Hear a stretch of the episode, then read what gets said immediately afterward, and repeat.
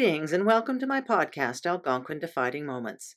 This is your host, Gay Clemson, oral history author, storyteller, and lover of all things Algonquin Park. As you know, I've researched and written extensively over the last 20 years about the human history of Algonquin Park, which I'm really having fun sharing with you. Before I begin, I wanted to first apologize for the long delay since my last episode. I had a very difficult summer and was unable to complete the research for these coming episodes in a timely fashion. However, I am now back in the saddle and do appreciate your understanding and patience. As you all know, this is all about a labor of love, and love sometimes has challenging times. I'd also like to remind listeners of a few things. First is to note that if you're interested in purchasing any of my human history books, they can be found on Amazon.ca for those in Canada Amazon.com for those in the USA, and of course the Friends of Algonquin's online or in person bookstores.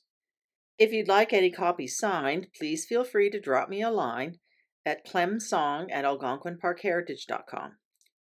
I also have available Algonquin Defining Moments t shirts, coffee cups, or other swag, and you can find those through links from my website, www.algonquinparkheritage.com, or by going directly to my Algonquin Defining Moments virtual storefront on www.redbubble.com. As with previous episodes, I'd also like to encourage everyone to reach out and support the Wildlife Research Station in their ongoing work in environmental research, teaching, and education. Their website is www.algonquinwrs.ca. I'd also like to remind everyone about the availability now of my two new books that I'm really excited about. The first is a paperback version of my three part series on Tom Thomson's life, art, and mysterious death on Canoe Lake in 1917, and the mythology that has resulted around him since then. It's for those who'd rather read than listen, or would like a new Algonquin something for their cottage bookshelves. Second is my Algonquin Cottage Cookbook. Early 20th century Algonquin cottage cookery. It's a whimsical stroll through the recipe box of Jean Bertram Peary. It's part culinary history, Peary family storytelling, and part cookbook, and brings to life what it must have been like working over a hot wood stove miles from civilization during the first half of the 20th century. My third book for the season, which should be available this fall, is called The Grand Trunk Railway Hotels Stories of Three Algonquin Wilderness Getaways the Highland Inn, Nominigan, and Minnesing.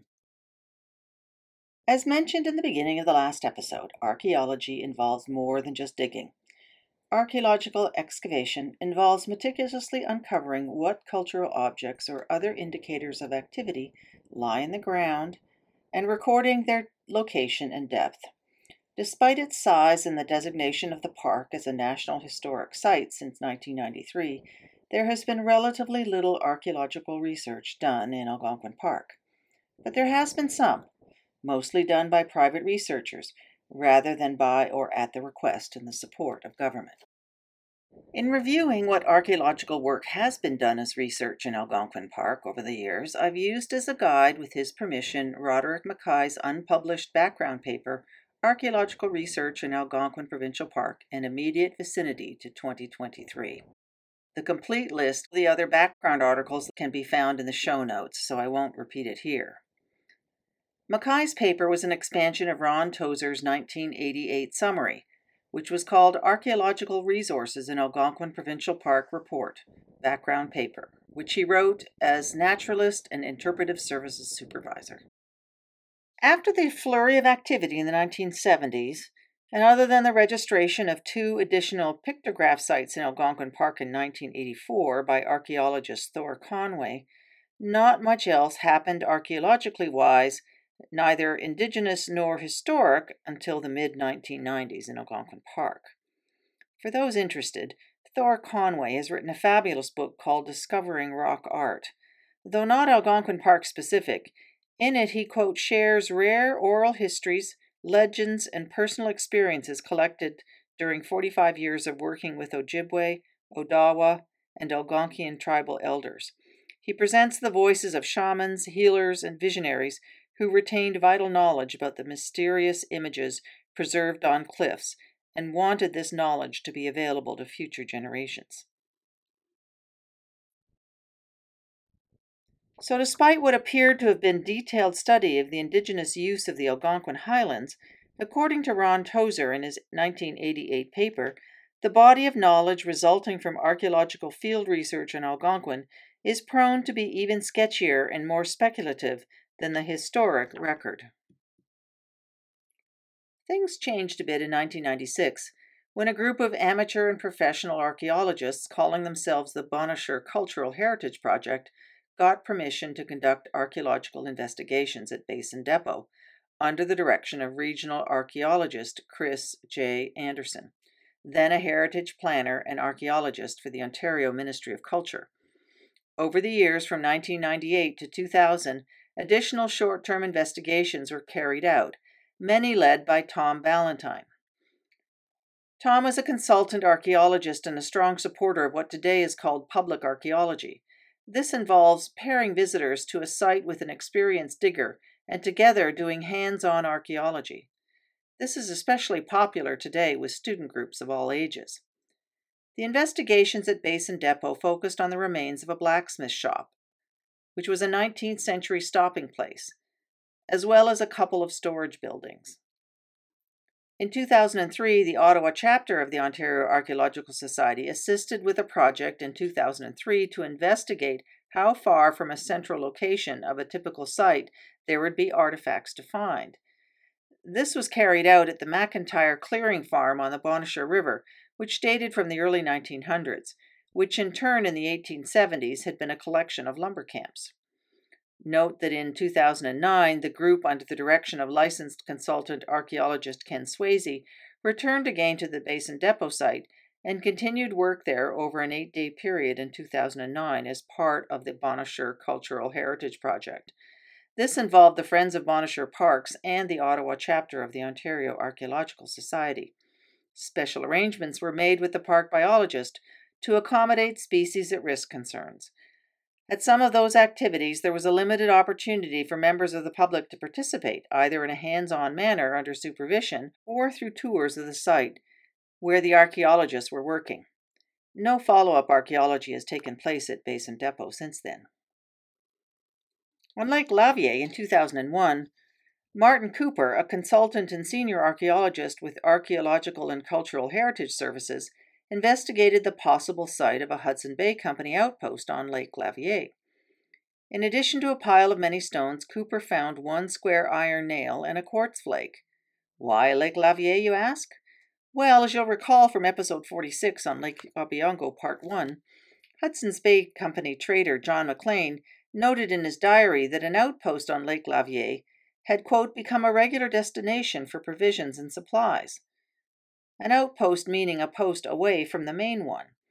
In 1824, he wrote of learning, quote, that there were Iroquois traders bound for Lake Lavieille in the area, but he was unsuccessful in intercepting them.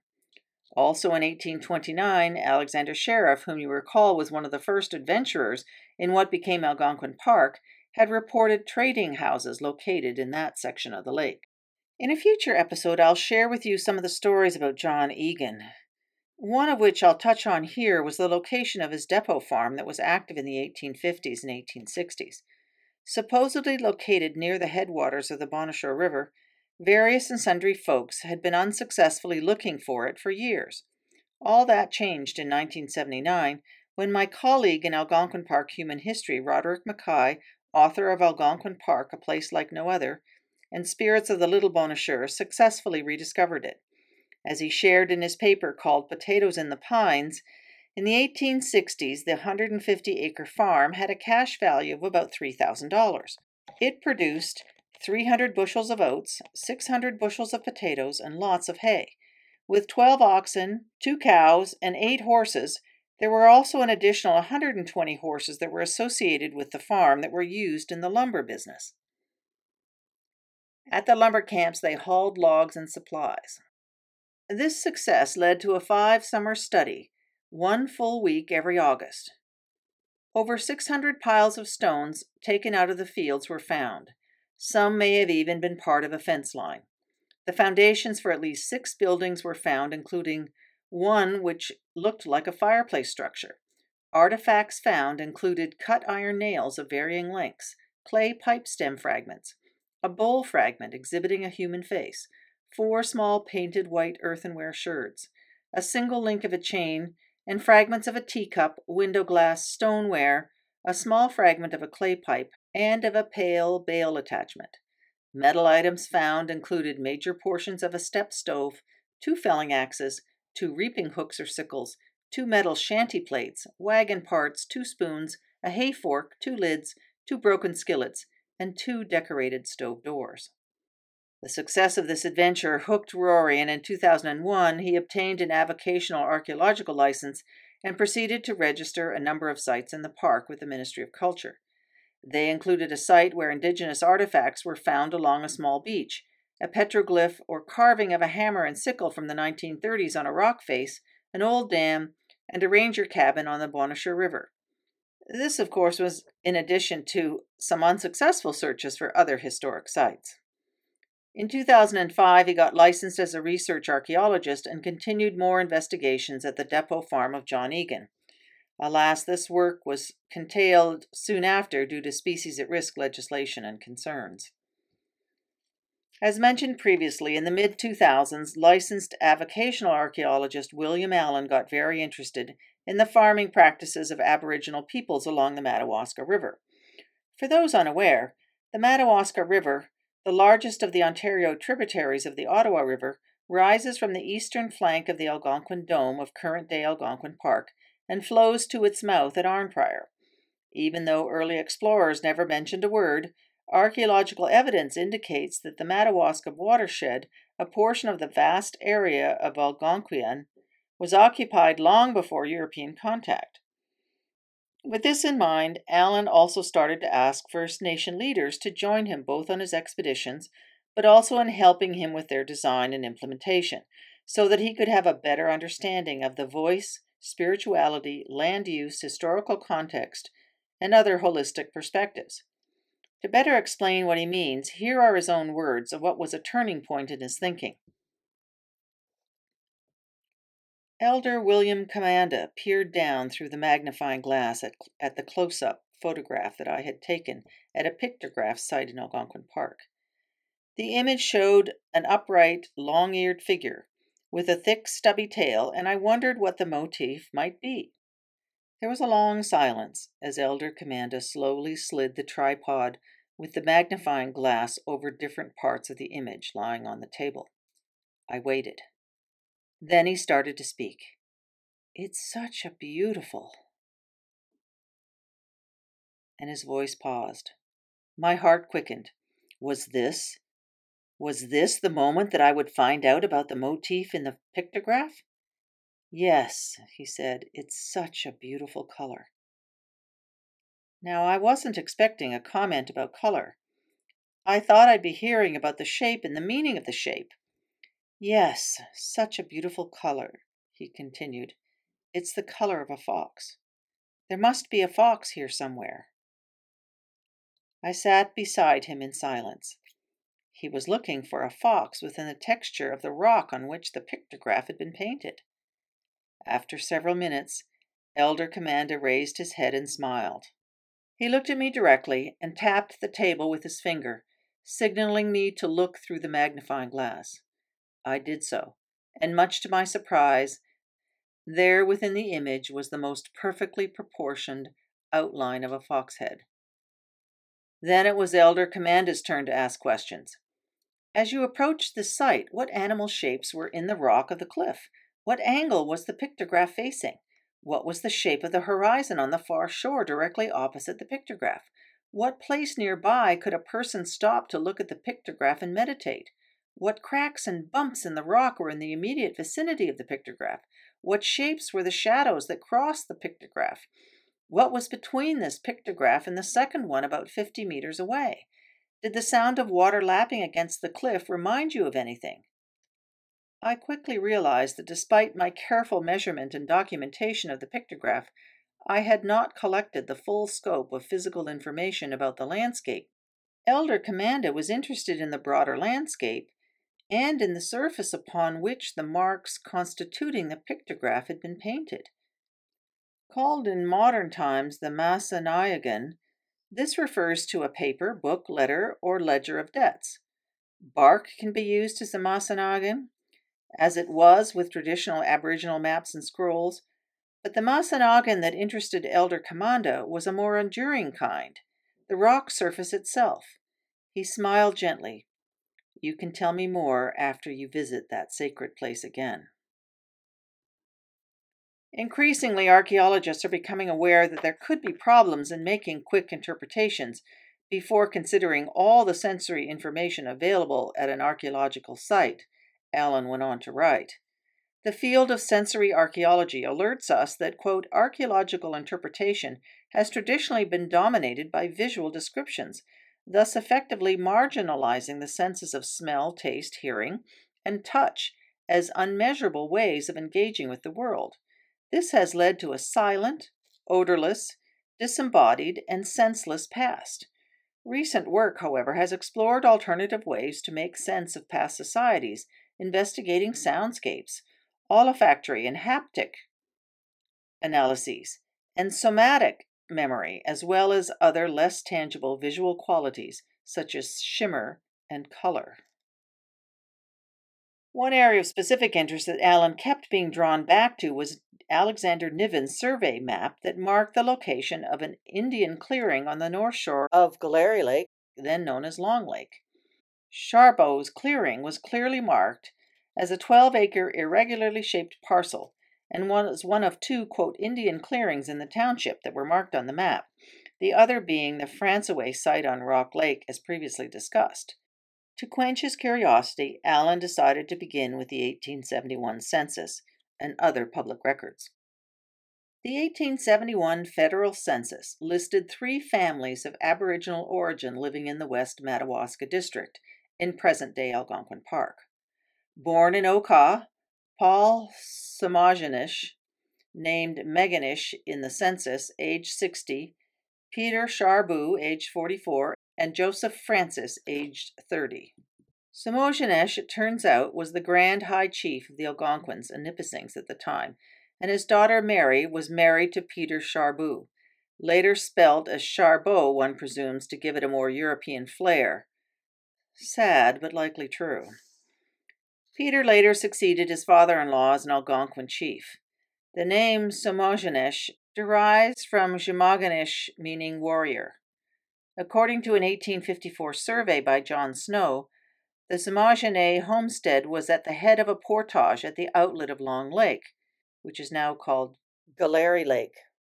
Not unsurprising, the names of both families were spelled all kinds of different ways, anglicized and others, in various church and public records, which makes the tracing of familial roots hard, as all of us who have spent any time on Ancestry.com are well aware.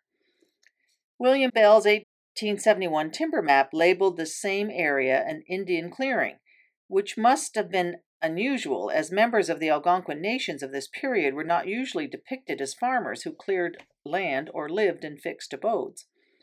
What is even more interesting is to realize that the area at the head of the lake contains several islands that disappeared when the Whitney Dam was built in the late 1890s, after J.R. Booth's railway came through by the St. Anthony Lumber Company. Armed with this information, Allen and his colleagues decided to investigate. A field inspection showed Niven's map to be quite accurate, with both sites clearly overgrown with mature trees, but identifiable. Interesting to me was and is the fact that both here and in their later investigations of the Fransaway site on Rock Lake, quote, there was a terrace at a saddle between high wooded hills above the lake, and a good view eastward to the canoe route passing the front door. In both cases, birch have risen in the former clearings. In both cases, large panels of birch bark have been removed from some trees that are scarred. In both clearings, field stones were piled to one side, much as one finds in farms of the 1870s elsewhere. In 2006, test pits at both the Charbot house and barn uncovered, quote, broken window pane glass, furniture, hardware, clothing remnants, and a fragment of stovepipe damper handle, and all kinds of stovepipe parts that were later deemed to have been manufactured between 1863 and 1893. Trees that were growing on the existing foundation were found to be 95 to 105 years old, which corresponds to the 1890s eviction date when all 46 of Chief Peter Charbot's community were evicted from Nightingale and Lawrence, the two townships they had occupied since 1849. Another interesting potential association is with the 120 acre Pattee and Perley Farm and Depot, which was located just two kilometers away. According to the 1860 to 1880 census records, Depot Farms produced hay, turnips, potatoes, butter, and sometimes even maple syrup that was bought by the nearby lumber camps. William Perley, who died in 1890 and was a close business associate and friend of J.R. Booth, was a lumber and railroading magnate who established extensive mills in Ottawa at Chaudiere Falls. He also had facilities on Victoria Island, which had previously been a traditional Aboriginal gathering location. It was, quote, long known for its significance as a sacred spiritual meeting ground of many Aboriginal nations, and a sacred site where tobacco offerings were placed in the bedrock potholes created by the swirling water, as noted by others in 1982, 2004, and 2005. Today, Perley has a rock cliff on Rock Lake named after him. Of course, as is well known, Algonquian farmers were also engaged in hunting, trapping, fishing, and gathering in the Algonquin Park area. And as those of you who have portaged or hiked in Algonquin Park know, one of the interesting features of the land are the large boulders that are here and there scattered around the landscape. Left over from the last ice age, glacial melt, these erratics, as archaeologists call them, come in all shapes and sizes. What is notable about the Charbot site is that several look like they may have played a role, as Allen suggested, in quote, hiding hunters, channeling game, or being a platform for steadying rifles. Attracted by hunters' calls, large game may have moved through the saddle between the two hills and on downhill to the clearing where there were fewer obstructions. Near one was found a rare .44 caliber Henry rim-fired cartridge, a shell that was only manufactured between 1860 and 1872. Other sites that William Allen investigated during this period from 2006 to 2008 included examining and registering multiple sites on Catfish Lake. This work included conducting test pit studies at Quarry Point campsite and studying the alignment of sites. On Grand Lake, he found on the surface a chert artifact as well as pottery fragments, which suggest additional woodland period occupation on a site considered to be archaic. On Galeairy Lake, he also investigated a farmstead and possible grave site at Purcell Cove, a camboose shanty, and a small site on a small island in the middle of the lake. On Lake Louisa, he checked out Baptiste Camp. Artifacts recovered from a test pit included chert flakes, European ceramics, and metal objects consistent with 19th century occupation. In 2008, on Lake Opeongo, Allen did work in the vicinity of a possible Hudson's Bay trading post. A possible storage pit there, in which there was a small handmade nail, was collected. A test pit was investigated at a nearby site that was thought to be an indigenous campsite. I think it's time for another musical interlude. This is a track called Algonquin Provincial Park and it's part of Dan Gibson Solitude's National Parks and Sanctuaries CD.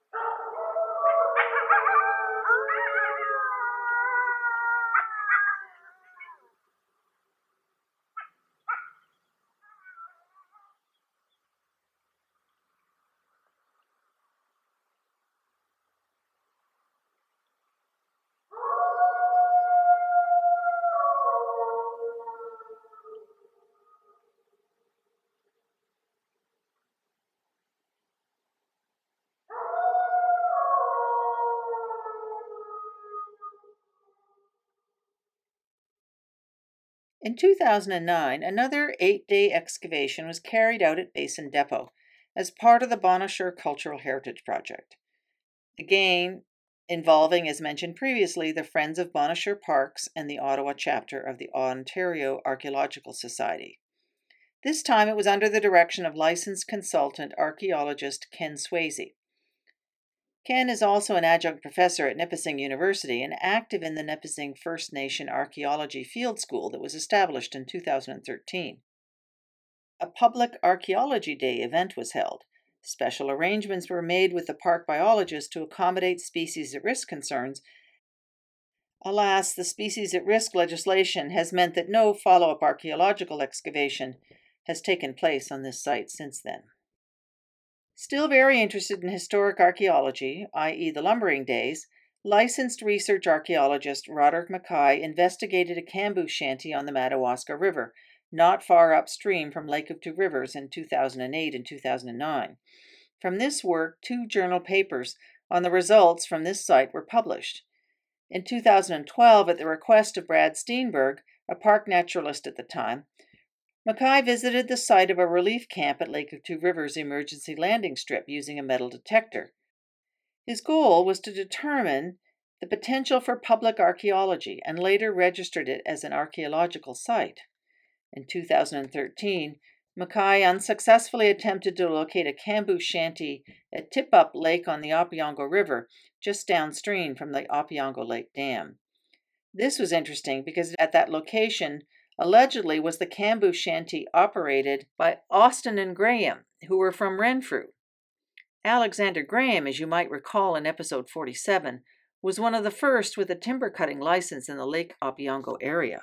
In 1862 63, he, with Colin MacDougall, operated along the northwest corner of the east arm of Lake Opeongo, all the way to Lake Lavieille. Graham's camboose shanty was marked on W. Bell's map of timber limits in 1871. A metal detector was used to determine the presence of metal artifacts in the ground, and a few were photographed, including a horseshoe nail, but none were removed from the site. No defined foundation was found, so the site was not registered. Also in 2013, Mackay attempted to find the site of an 1844 big shanty on the Bonnechere River, but was also unsuccessful. Most recently, in May 2023, Mackay spent another week investigating another camboose shanty site on the Madawaska River. In 2011, licensed avocational archaeologist Don Webb worked with his official archaeological mentor in investigating what has been called the Dickerson site on the Bonnechere River. This site is less than 500 meters from the Algonquin Park boundary. According to Rory Mackay in his summary of the archaeological work in Algonquin Park, in an 1847 survey of the Bonnechere River, this location was marked as the site of, quote, the Indian Dr. Ignatius's landing and path to his sugar bush.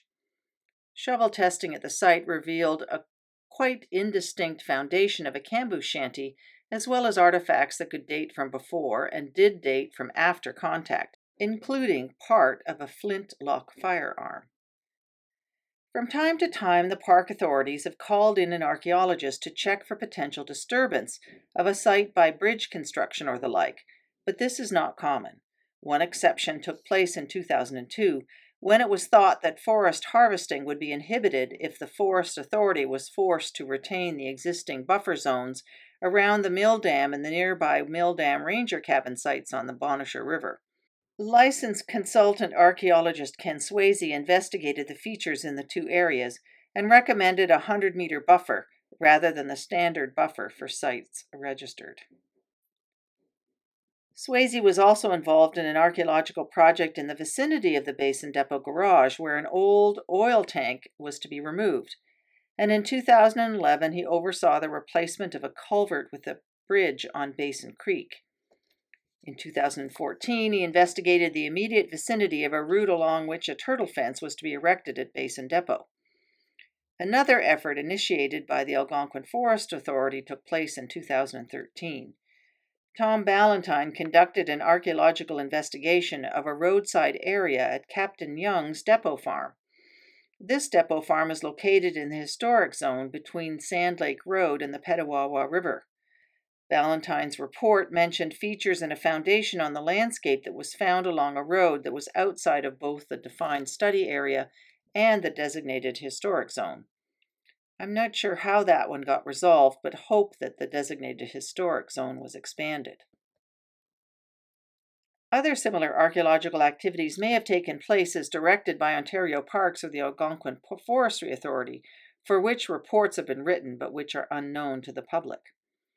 But regardless of what work Ontario Parks or the Algonquin Forestry Authority have done, for those who are experts in the practice of archaeology, four of the big archaeology challenges have been number one, lack of previous study recommendations follow up.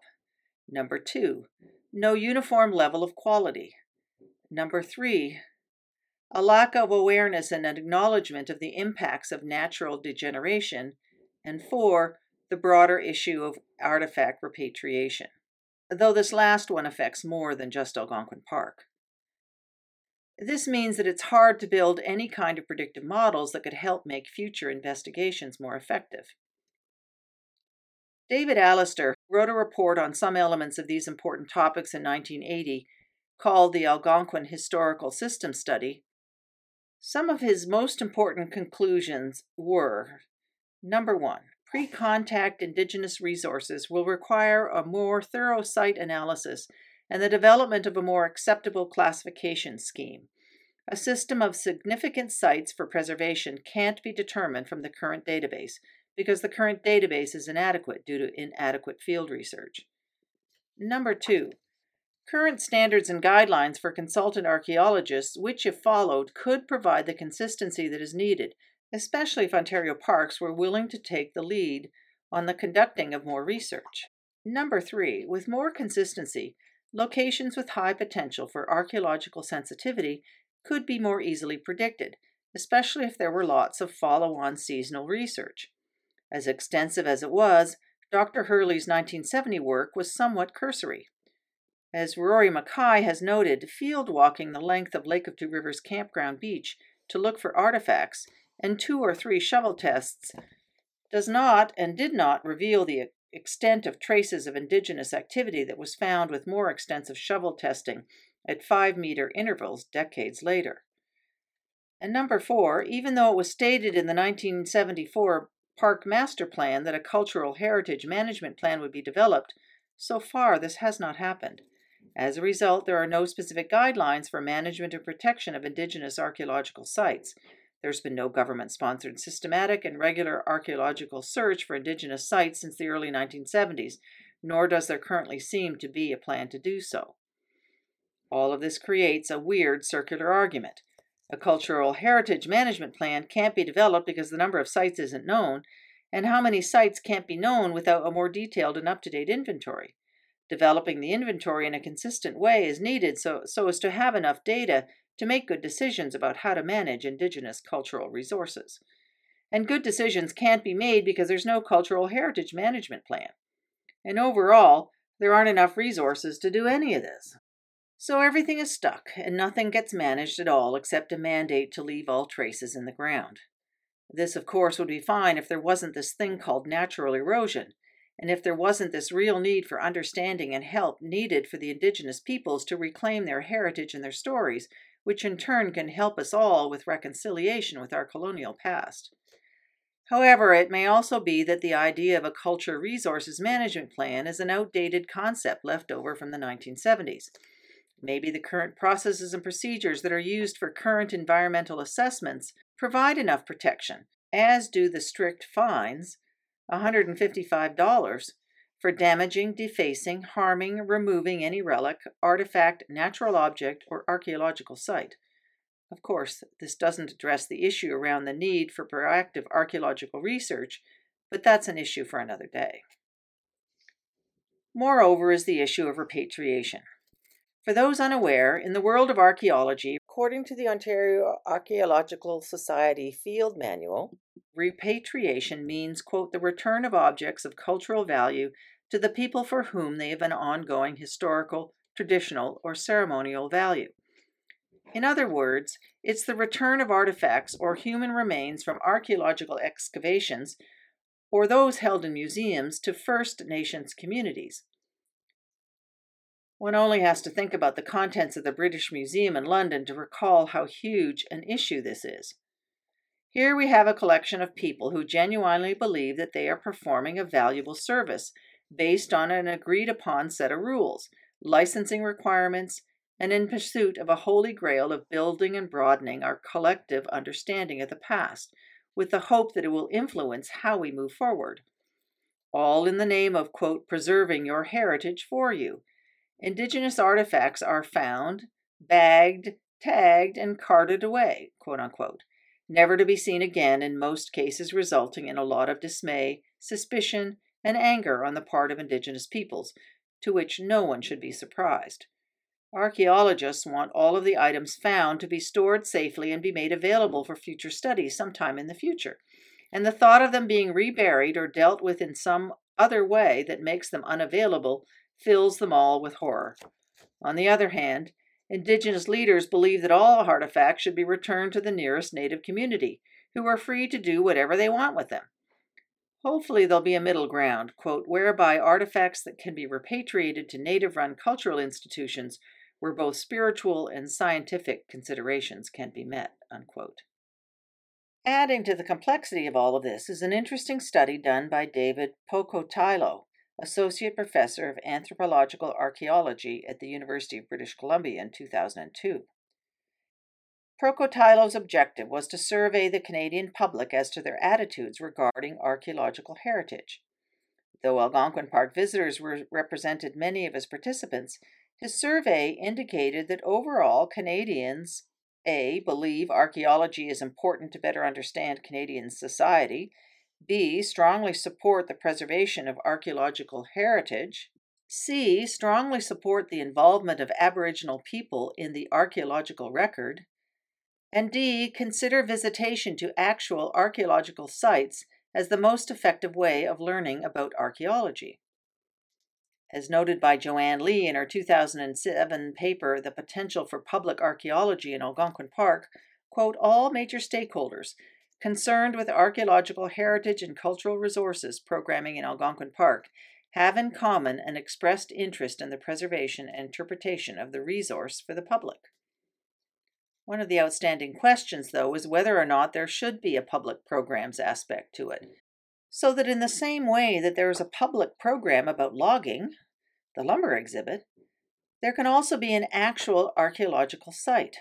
As Lee went on to write, quote, it would be a valuable contribution to the interpretive programming about the park's cultural resources and would serve as a vehicle for educating the public to act as stewards of Algonquin's archaeological heritage, unquote.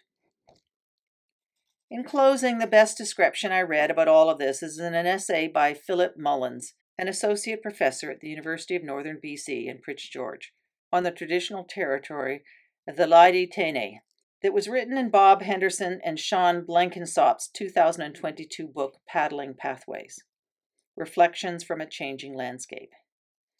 His essay is about paddling in the upper Athabasca Valley in and near Jasper National Park.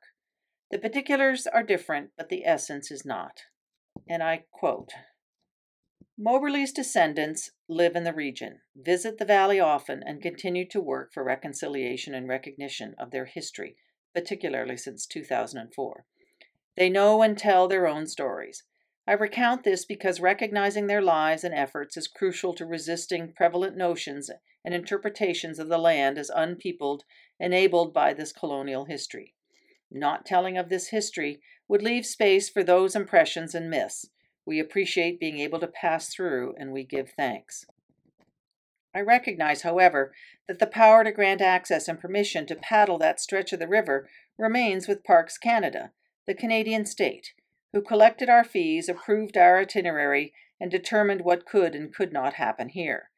They were happy to help us visit and enjoy the landscape, but also ensured that we would abide by park rules, not harvest, and camp in designated spots. We assumed we could gain access and did not have to engage the communities that historically inhabited the areas, who did not have the opportunity to share their stories and experience or benefit from our and others' passage. For our group of paddlers, such connections and opportunity became a choice which we had to mutually pursue. Indigenous communities and the Moberly descendants continue to have to work and negotiate with Parks Canada to tell their stories, gain access, and permissions and seek benefits.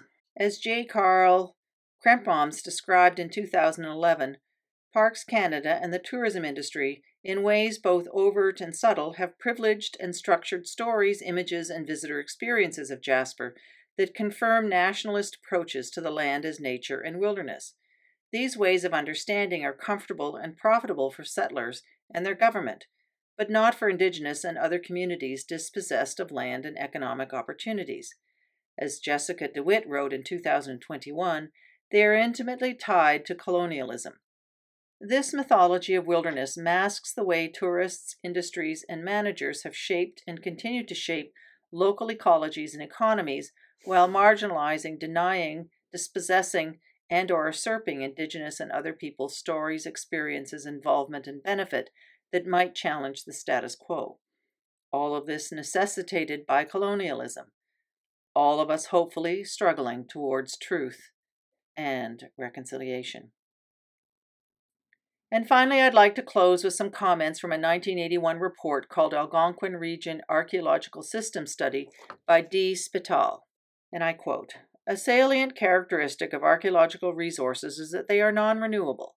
Each site is essentially a unique representation of man's activity in the past, and the supply of sites is not infinite. Once a site is lost, it can never be duplicated in the supply of sites remaining. Archaeological resources cannot be recreated, rejuvenated, reclaimed, or made whole again once the context of the cultural debris is disturbed or destroyed. In this respect, archaeological resources are unlike other resources around us. Unlike forest stands and other plant communities, animal populations, and soil and water resources, archaeological sites cannot be improved or grown. They cannot be replaced, and adverse effects cannot be reversed. In addition, many items of material culture are difficult or impossible to destroy completely, but biological remains, features in the soil, artifacts, and the subtle association between all of these things are constantly changing or disappearing as the result of natural processes. Some sites are relatively stable, while others are undergoing rapid destruction.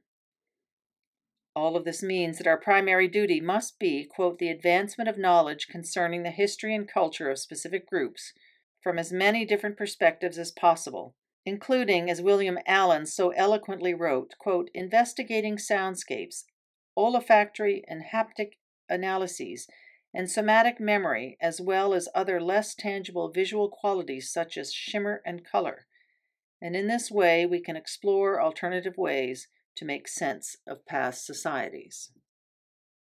I hope that you've enjoyed this series of episodes on digging up our past, and I also hope that it's given you lots to think about. As with previous episodes, I've posted some interesting photographs of some of the artifacts found on my website, www.algonquinparkheritage.com. Until next time.